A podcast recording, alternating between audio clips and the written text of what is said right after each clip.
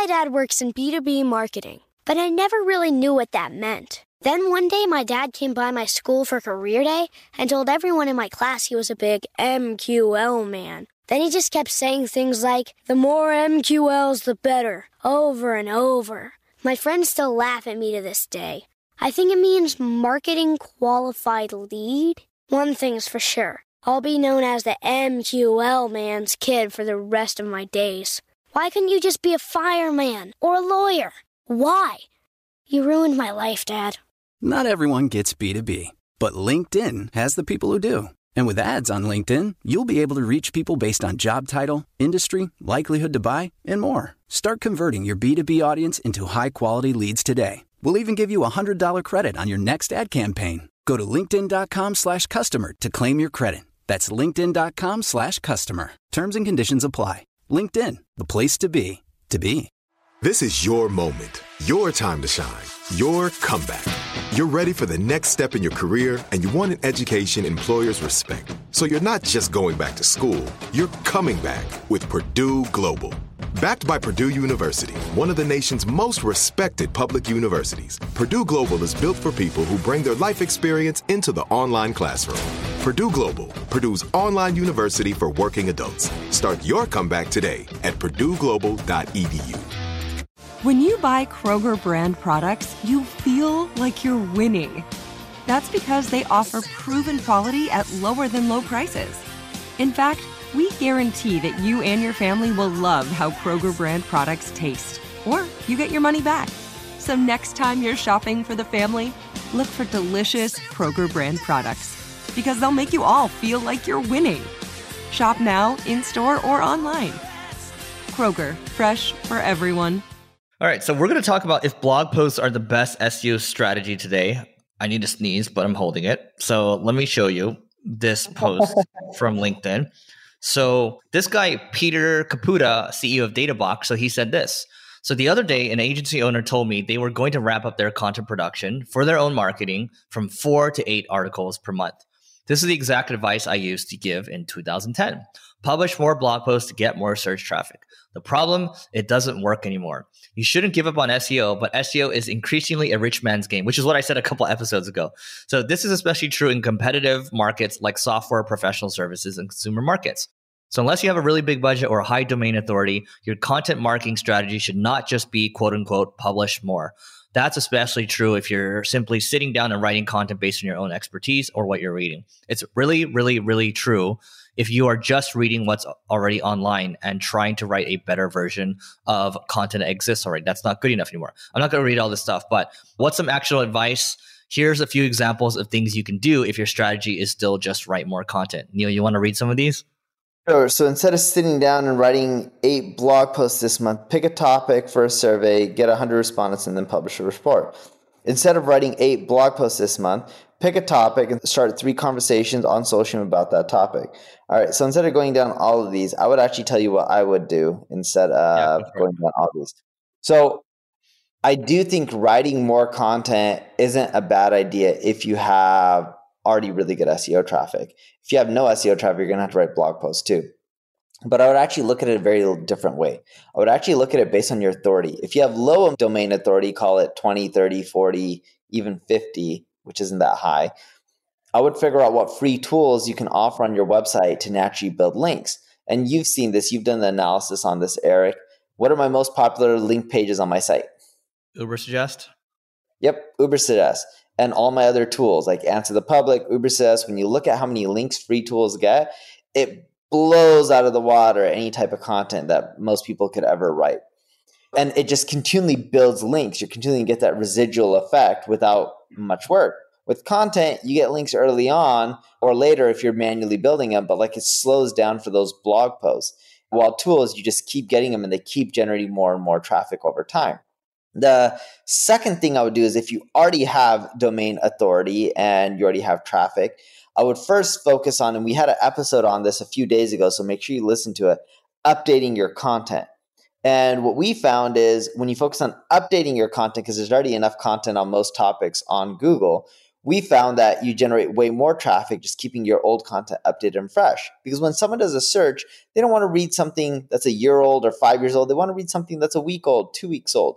And this is why Wikipedia ranks for a lot of terms. It's not that it's a best source of content on animals or presidents or whatnot. There's probably a website that has better content on those subjects than Wikipedia. But what Wikipedia does well is they keep their content fresh and up to date. So what we do is we'll go into Google Search Console, look at that page, its traffic, compared to a year ago and compared to three months ago. And when we do a comparison to either of those date points, if the traffic has gone down for either of those date points, we update the content and make it fresh. And when I say update it, we look at who's ranking above us, what do they have that we're not including? We look at that subject and poke holes and figure out, all right, what can we do to make that content about that topic more fresh, up to date, better, more valuable to users? Does it need videos? Does it need more images? How's the conversational tone? We look at literally every aspect to try to improve the content. And then, of course, we do mix in new content as well, whether you have a low domain authority or a high domain authority, because without content, you're just not going to do as well. And not every topic has already been written about because there's always new things in most industries that you could be writing on. You know, it's interesting. This is something I'm in the middle of debating on right now. It's to bring back the piece of our software that shows where you're decaying traffic and just giving it away for free because that's something that's helpful, right? But like even rewinding back into how I'm thinking about YouTube right now, I'll tie this all together. The way we used to create videos, I'm speaking for for Neil as well here, but the way we used to create videos for YouTube probably worked really well five, six years ago. This is why we got a lot more views because the bar, the quality bar was a lot lower but the quality bar has actually risen quite a bit more. But this also applies to SEO as well. So a lot more people are writing content now. A lot more people are doing what the experts out there are talking about, right? And so what you need to do, the moat that people used to have has decayed. So you need to create a new moat, a new content moat. And so what's going to take a lot of work? Actually creating a product and one to build the actual product, you have to learn how to work with engineers. You have to understand product well. There's product cycles, there's sprints, there's all that type of stuff that you have to figure out, right? Oh, so you can certainly go buy something out there, but if you're going to maintain it, you you have to learn that stuff as well, right? But the good news is it's much more of a blue ocean than it is a red ocean. The red ocean right now, where there's blood in the water, is where everyone's writing blog posts. Everyone's doing the same stuff from 10 years ago. You got to go to where it's not as competitive. It might be harder, but harder often means that it's not as competitive. That's what I want you all to, to think about, right? So, sure, you can talk about trending news. Yes, absolutely, that works. We do that with marketing school. Yes, you can share data, you can share reports. That's cool, but it's still not as linkable from like an asset standpoint as a, a free product, right? Like back in the day, by the way, maybe 10 years ago, everyone's talking about infographics. In fact, Neil would spend like $30,000 on an infographic and it would get a ton of links, right? But right now, if he did it, he'd be a dumbass if he did it. So. no one cares for the infographics. Like they're cool to look at, but you're not going to get a ton of links like you used to. Yeah. Dude, you remember I even even did animated infographics that were yeah. made up of where they would move with them moving around. Yeah. yeah, we did. We did everything. How many links do you think those infographics got on average? I don't know. I, ha- I, had a blog post that broke it down, but like some got like 20, 30, 50, some 100, some more. The problem is when you look at the link tools, you'll start seeing like a lot of junk links in there too. Yeah. But if you actually look at like how many unique good sites link to you, I would say like 20, 30 at least per infographic.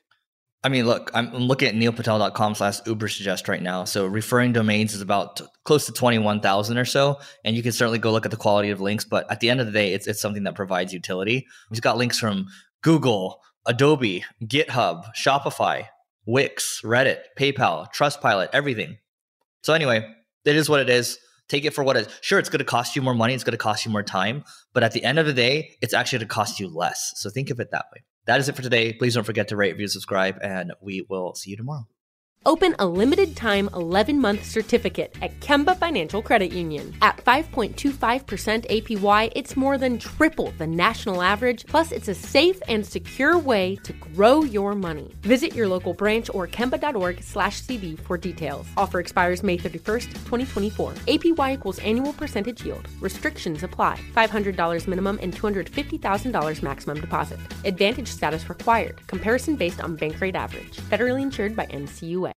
Are you still searching for your perfect place to call home? Well, now is the time to buy at Fisher Homes. If you're looking to move in before the end of 2024, May could be your last opportunity to start building your dream home and close before the year's end. If you're hoping to move in even sooner, Fisher Homes also has homes that are move in ready and waiting for you, where you can start enjoying the benefits of homeownership even faster. Schedule your personal tour with a new home advisor today at FisherHomes.com and make this spring the season you find your perfect home sweet home.